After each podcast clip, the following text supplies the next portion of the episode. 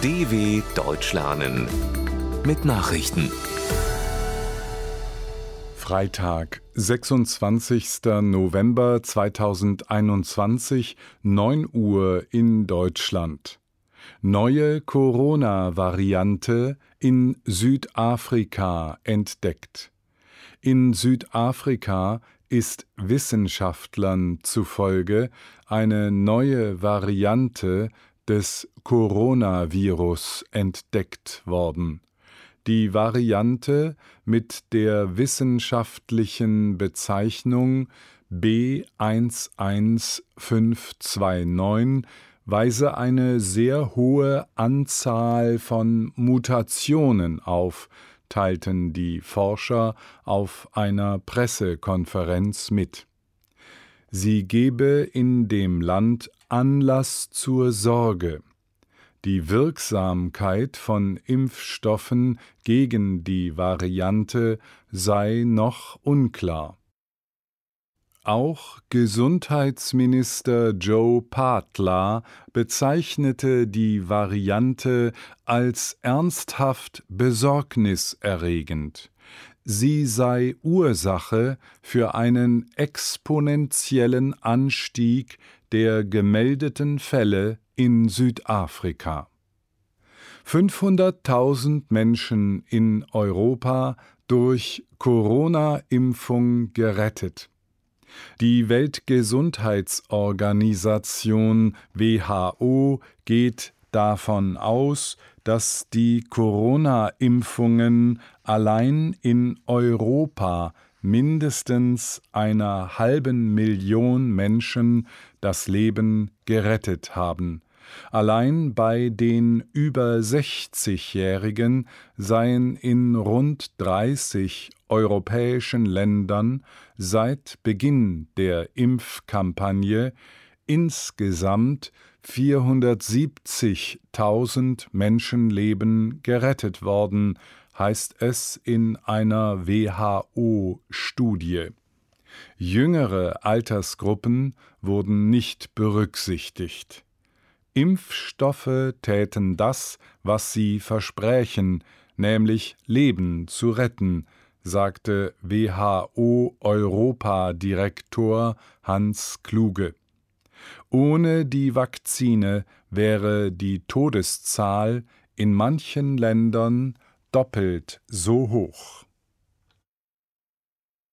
RKI registriert abermals Höchststand bei Corona-Neuinfektionen. Die Zahl der gemeldeten Coronavirus-Neuinfektionen in Deutschland hat wieder einen Rekord erreicht. Das Robert Koch Institut meldet 76.414 Fälle innerhalb eines Tages. Das sind etwa 500 mehr als am Vortag. Die bundesweite 7-Tage-Inzidenz steigt auf 438,2 und damit auf den 19. Höchststand in Folge. Am Vortag betrug dieser Wert 419,7. Die Zahl der Todesopfer der Pandemie kletterte um 357 auf 100.476. Angesichts der Lage diskutieren Bund und Länder sowie geschäftsführende und künftige Bundesregierung, ob verschärfte Beschränkungen nötig sind. Grüne benennen ihr Regierungspersonal. Die deutsche Umweltpartei Die Grünen zieht mit drei Frauen und zwei Männern in die neue Bundesregierung. Kanzlerkandidatin und Co-Parteichefin Annalena Baerbock wird die erste Frau an der Spitze des Außenministeriums. Co-Parteichef Robert Habeck wird Minister für Wirtschaft und Klimaschutz.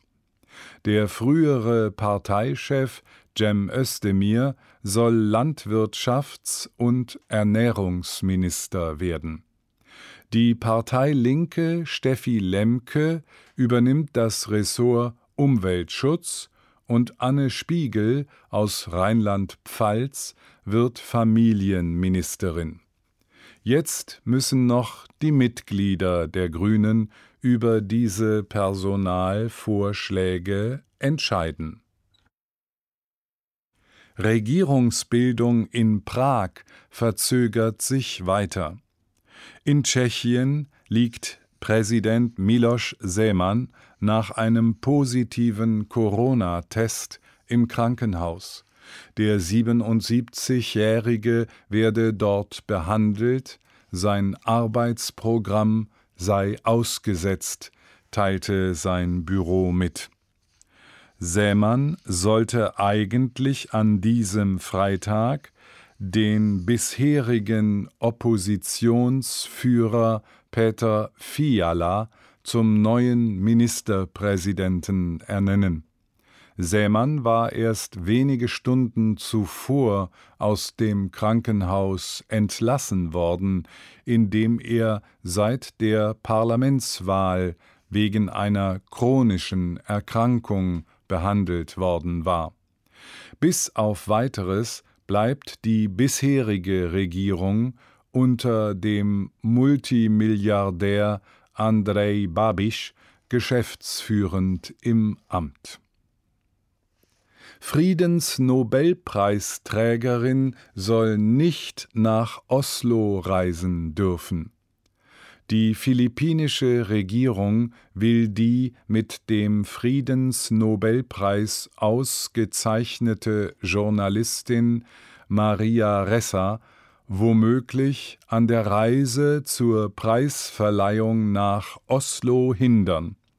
Die Nachrichtenagentur AFP zitiert aus Gerichtsunterlagen, wonach für die 58-jährige Fluchtgefahr bestehe. Ressa habe keinen zwingenden Grund für ihre Reise nach Norwegen vorgebracht. In Oslo soll sie für ihre Verdienste um die Meinungsfreiheit ausgezeichnet werden. Die ehemalige CNN-Korrespondentin ist derzeit nur gegen Kaution auf freiem Fuß. Auf den Philippinen drohen ihr wegen Verleumdung bis zu sechs Jahre Gefängnis. Sphinx-Allee in Luxor in Ägypten feierlich wiedereröffnet. Mit einer aufwendigen Show ist die antike Sphinx-Allee im ägyptischen Gouvernement Luxor wiedereröffnet worden. Der 2,7 Kilometer lange Weg verbindet die großen Tempel von Luxor und Karnak am Ostufer des Nils. Die restaurierte Allee mache Luxor zum größten Freilichtmuseum der Welt, sagte Außenminister Khalid al-Anani. Die Straße wurde vor rund 3400 Jahren unter Pharao Amenhotep III. errichtet. Sie wird beidseitig von rund 1350 Sphinxen mit menschlichen Köpfen gesäumt. Im alten Ägypten wurde sie jährlich zum Opet-Fest als Prozessionsweg genutzt. Entdeckt wurde sie im Jahr 1949. Soweit die Meldungen von Freitag, dem 26.11.2021. dw.com/langsame Nachrichten